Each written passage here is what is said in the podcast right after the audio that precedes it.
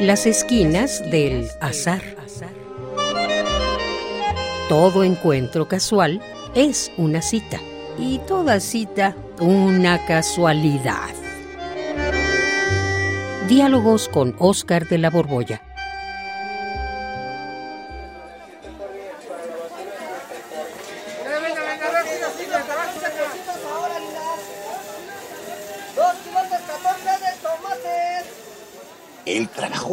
Carnicero es uno de los trabajos analíticos prácticos más precisos que existen. ¿A poco ¿Qué, qué, qué, qué, dijiste? ¿Trabajo analítico, el del carnicero?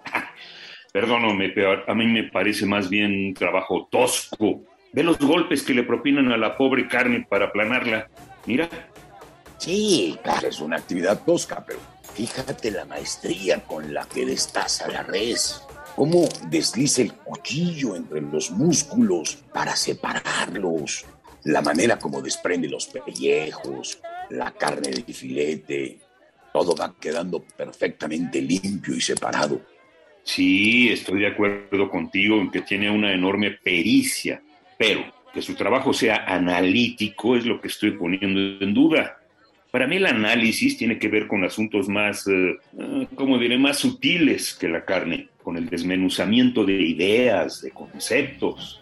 Macario, el carnicero de la cárcel se escapó con un cuchillo. Eso te dije que era un trabajo analítico práctico y no un trabajo analítico teórico. Ay, qué retórico andas. Pues, son precisiones, exquisiteces. Muy bien. Acuérdate que analizar consiste en separar los elementos, en disgregar las partes, en poner una cosa a un lado y la otra al otro. Cuando se analiza un problema, uno busca establecer qué fue antes y qué después. Y si existe una relación necesaria entre el antes y el después, pues aparece una relación causa-efecto. Y si lo que pasa primero no tiene nada que ver con lo segundo, pues es una mera sucesión accidental. Y, ay, ay, ay, ay, ay, chirrión. A ver, a ver, barájamela más despacio, ¿sí? Por favor. El análisis teórico, si lo entiendo, es lo que te estaba yo diciendo antes, pero ¿cómo es eso del trabajo analítico, práctico? Bueno, pues es un concepto que me inventé al observar el trabajo de los carniceros. Al mirar a alguno de ellos hace mucho tiempo me fijé, me, me imaginé a una especie como de, ¿qué será? Un dios olímpico con su bata blanca, manchada de sangre, oficiando frente a su tronco blanco, apoyado en el piso con sus tres patas. Y pues pensé, ya quisieran los teóricos los teóricos, ¿eh? Tener la habilidad que tiene un carnicero. Mira, mira, mira, mira este, obsérvalo bien. Fíjate, le saca filo a sus instrumentos de análisis, o sea, a sus cuchillos. Y, luego desliza la hoja del cuchillo para sacar limpia la pieza, separa cada músculo, sigue de manera impecable la curvatura de la carne y luego la secciona formando lonjas del mismo grosor. bueno, eso sí, vaya que lo aprecio y mucho. Se nota que ese carnicero sabe su oficio, seguramente generaciones. Pero, a ver, ponme un ejemplo que me sirva para entender mejor por qué su trabajo te parece más preciso que el de los teóricos.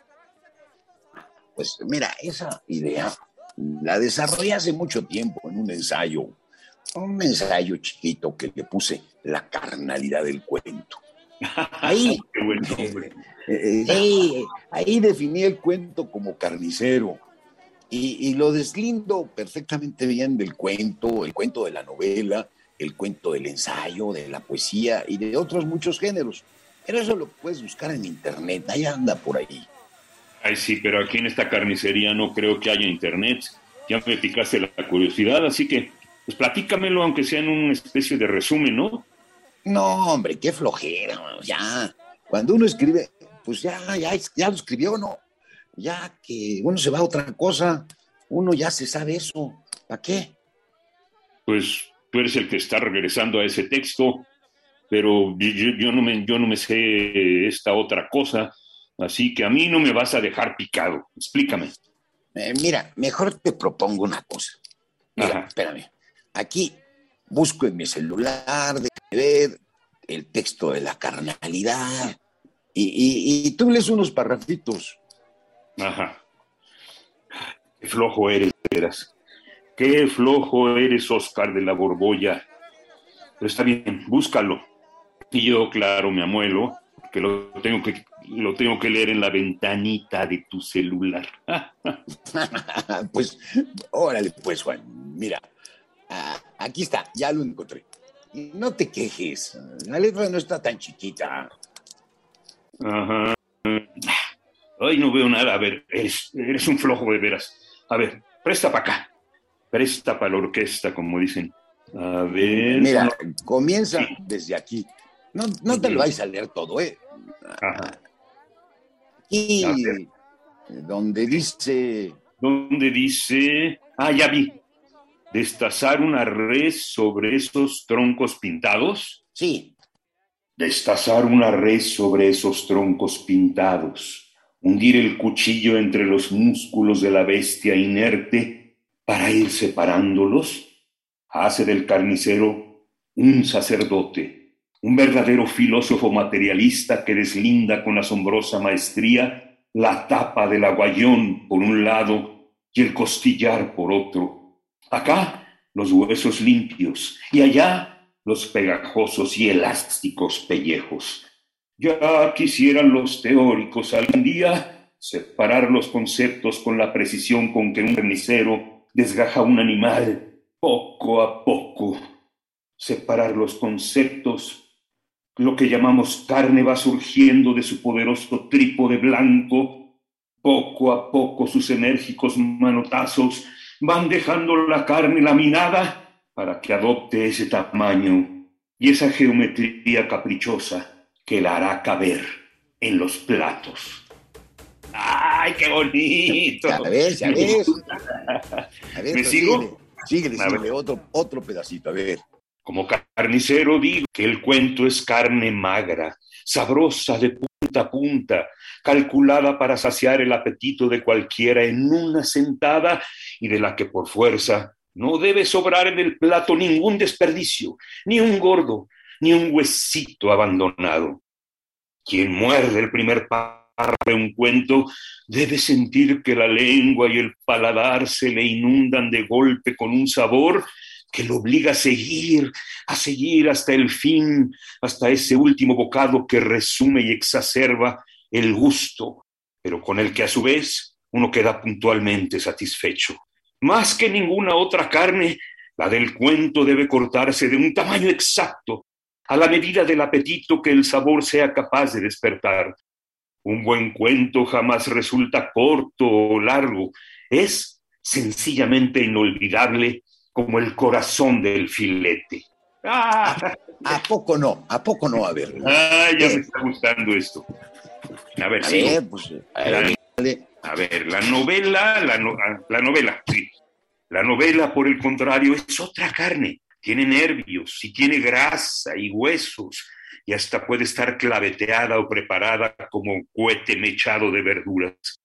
Estos altibajos necesarios en la novela son errores grasos en la carne del cuento, que también es carnemente distinto de la poesía.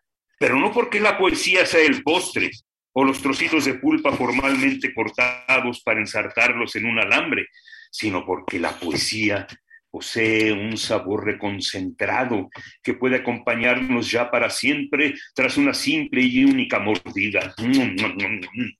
Ah, la poesía es capaz de curar el apetito en un instante y por ello solo los bárbaros pueden tragarse un poemario de un tirón. El cuento, insisto, es carne magra. La poesía, carne penetrante. ¡Ah! No, qué bonito. Ahora sí ya entendí.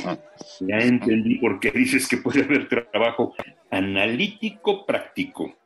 Me gustan las analogías que haces con la carne y los géneros literarios.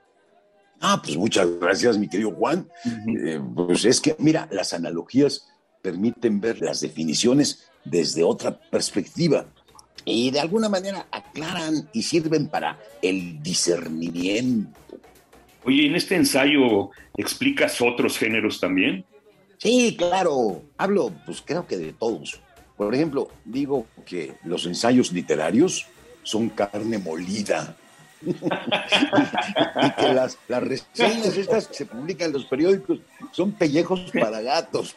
Ay, está buenísimo. Los ensayos literarios, carne molida y las reseñas pellejos para gatos. Está buenísimo.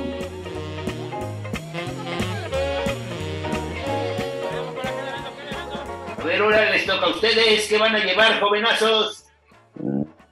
Pues eh, queríamos medio kilo de milanesas de ternera, pero, oye Juan, no sé tú, pero luego de esta plática ya no se me antoja. ¿Qué te parece si mejor te invito comida vegetariana? Bueno, órale, estoy de acuerdo. Eh, eh, disculpe, señor carnicero. Mejor volvemos otro día eh, y a comprarle bien.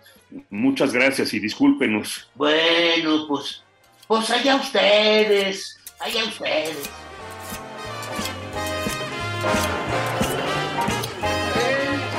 Radio UNAM, en colaboración con la Facultad de Estudios Superiores Acatlán, presentó